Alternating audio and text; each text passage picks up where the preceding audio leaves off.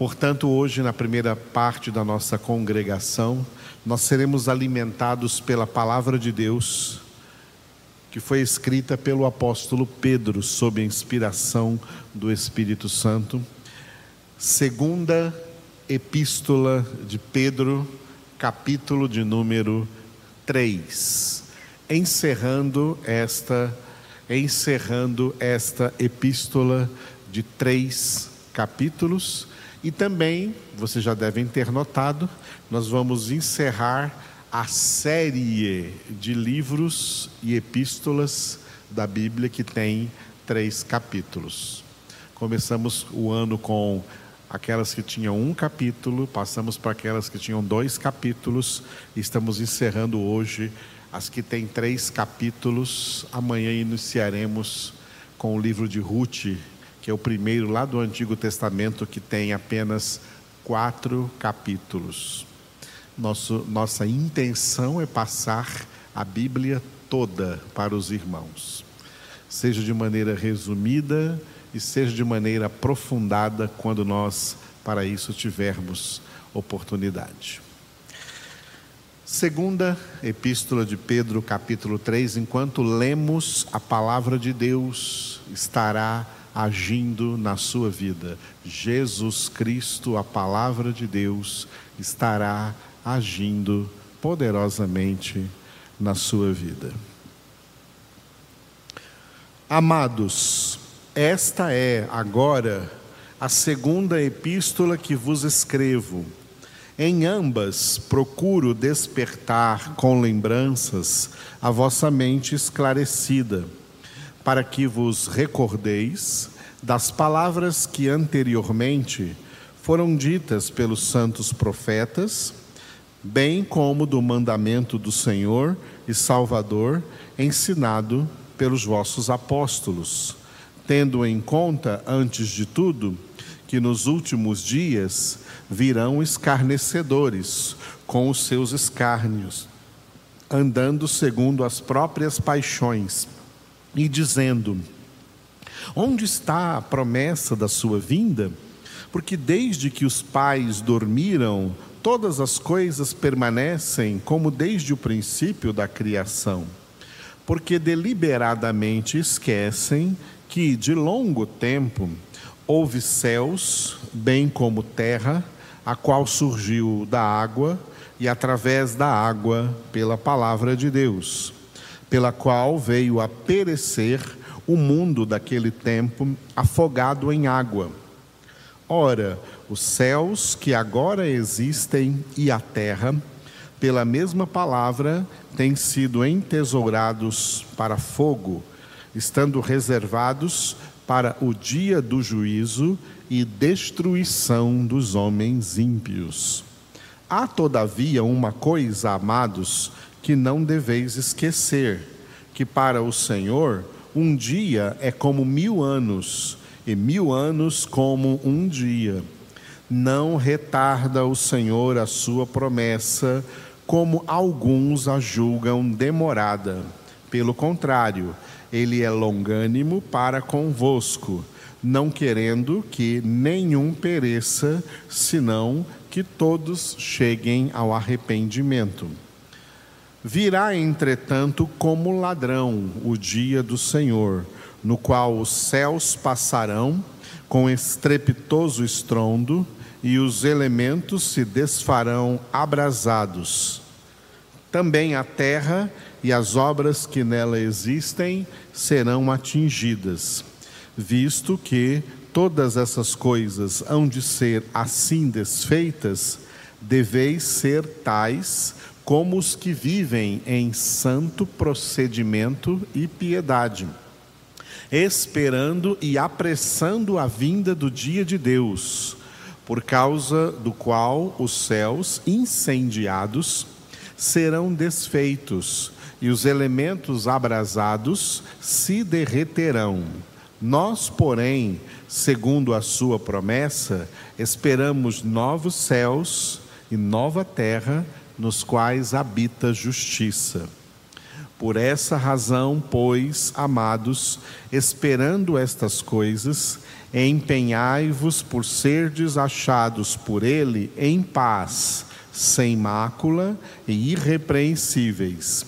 E tende por salvação a longanimidade de nosso Senhor, como igualmente o nosso amado irmão Paulo vos escreveu, segundo a sabedoria que lhe foi dada, ao falar acerca destes assuntos, como de fato costuma fazer em todas as suas epístolas, nas quais há certas coisas difíceis de entender que os ignorantes e instáveis deturpam, como também deturpam as demais escrituras para a própria destruição deles. Vós, pois, amados, prevenidos como estáis de antemão, acautelai-vos, não suceda que, arrastado pelo erro desses insubordinados, descaiais da vossa própria firmeza. Antes, crescei na graça e no conhecimento de nosso Senhor e Salvador Jesus Cristo. A Ele seja a glória, tanto agora como no dia eterno. Amém. Aleluia. É maravilhoso como o apóstolo Pedro, que foi um dos principais apóstolos de Jesus, um dos homens que andou mais próximo a Cristo Jesus, que esteve com Jesus durante toda a sua peregrinação na face da terra, durante todo o seu ministério, nos últimos três anos e meio da sua vida Pedro dormiu no mesmo lugar que Jesus dormia, comeu junto com Jesus a mesma mesa, da mesma comida, andou com Jesus por toda a nação de Israel, observando de perto como Jesus pregava o evangelho do reino de Deus. Um dos apóstolos que mais se arriscava em relação aos outros apóstolos em fazer perguntas para o Senhor, em questionar o Senhor, um dos apóstolos mais íntimos de Cristo Jesus. E, no entanto, ele escreveu só duas cartas, só duas epístolas, a primeira e a segunda epístola do apóstolo Pedro, que são duas cartas muito profundas aqui no Novo Testamento. Mas como ele escreveu só duas cartas, né, olha a humildade.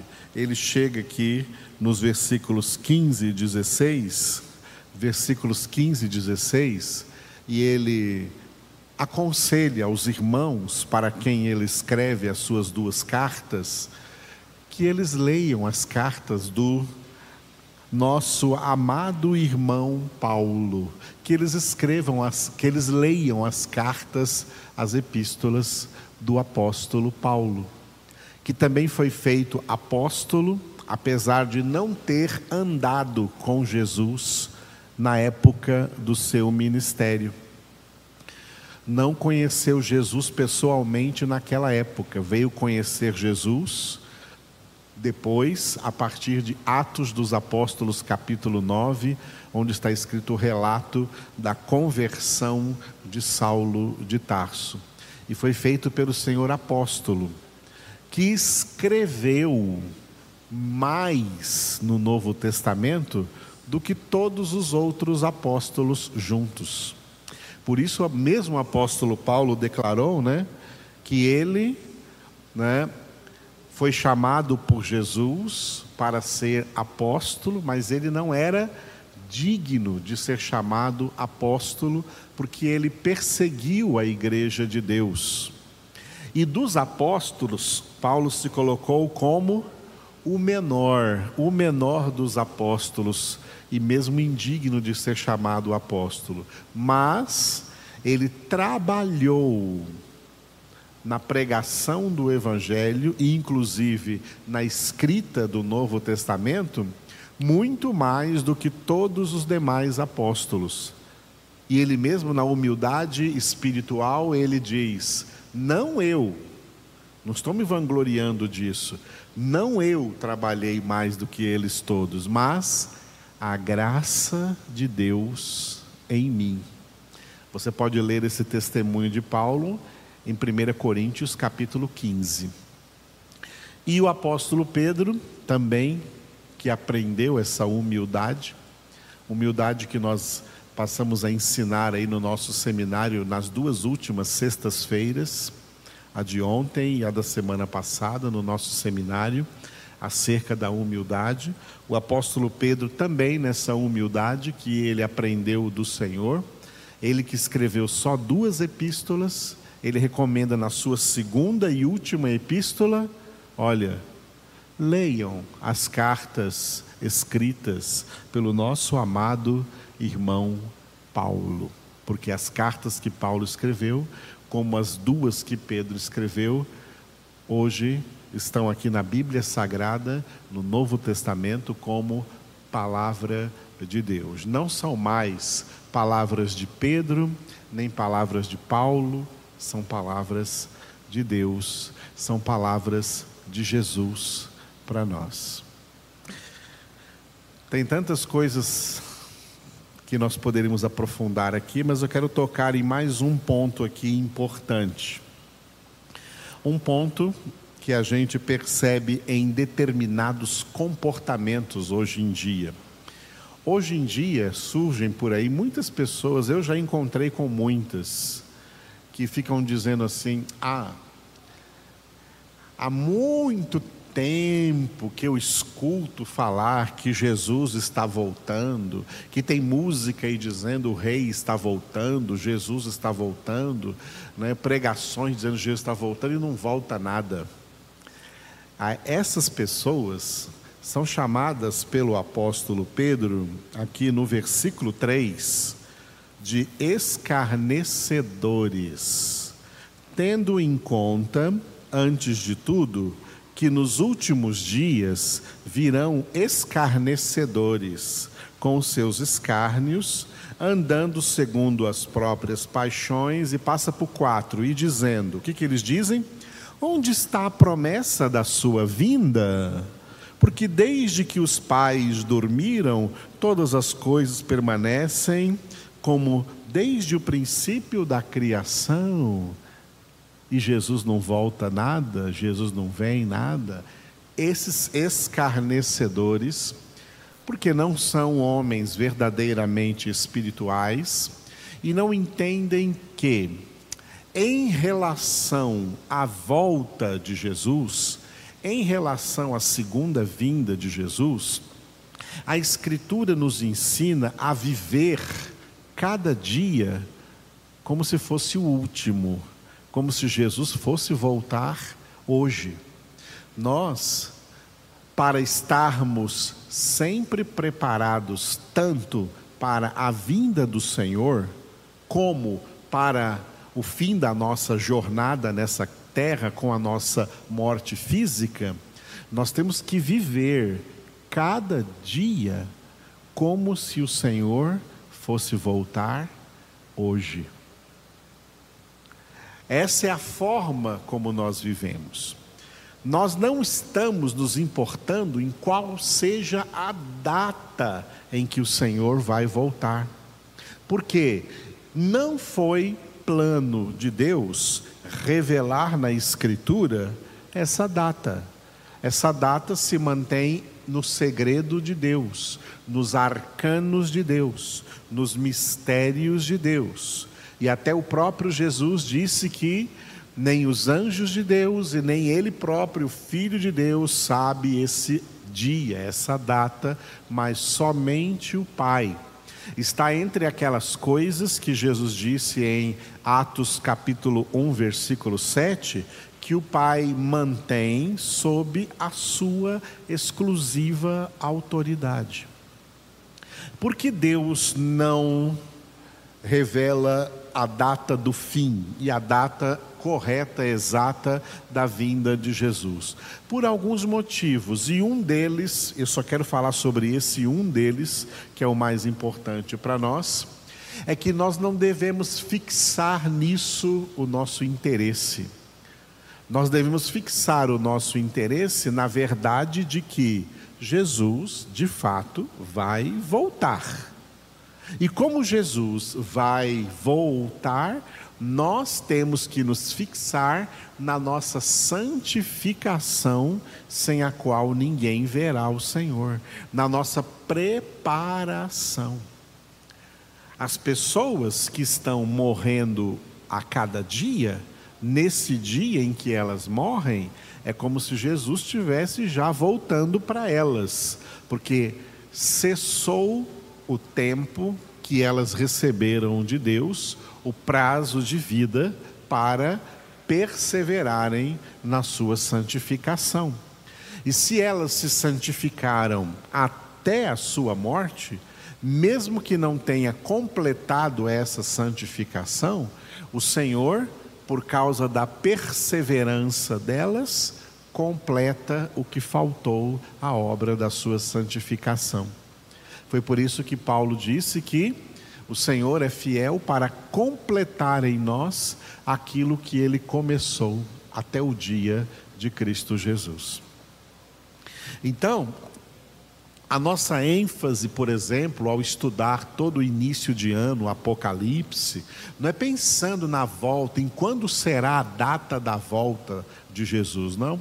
É pensando na nossa preparação para nos encontrar com o Senhor em uma dessas duas datas, a que vier primeiro, a data da sua morte ou a data da vinda do Senhor. De todas as maneiras, nós temos que estar vivendo cada dia em preparação. Como Deus disse lá através do profeta Amós para Israel, hoje diz a nós: prepara-te para te encontrares com o Senhor porque este encontro vai acontecer. Jesus vai voltar. E todo o tempo do Novo Testamento é um tempo onde nós somos ordenados a pregar o Evangelho, dizendo: Jesus está voltando.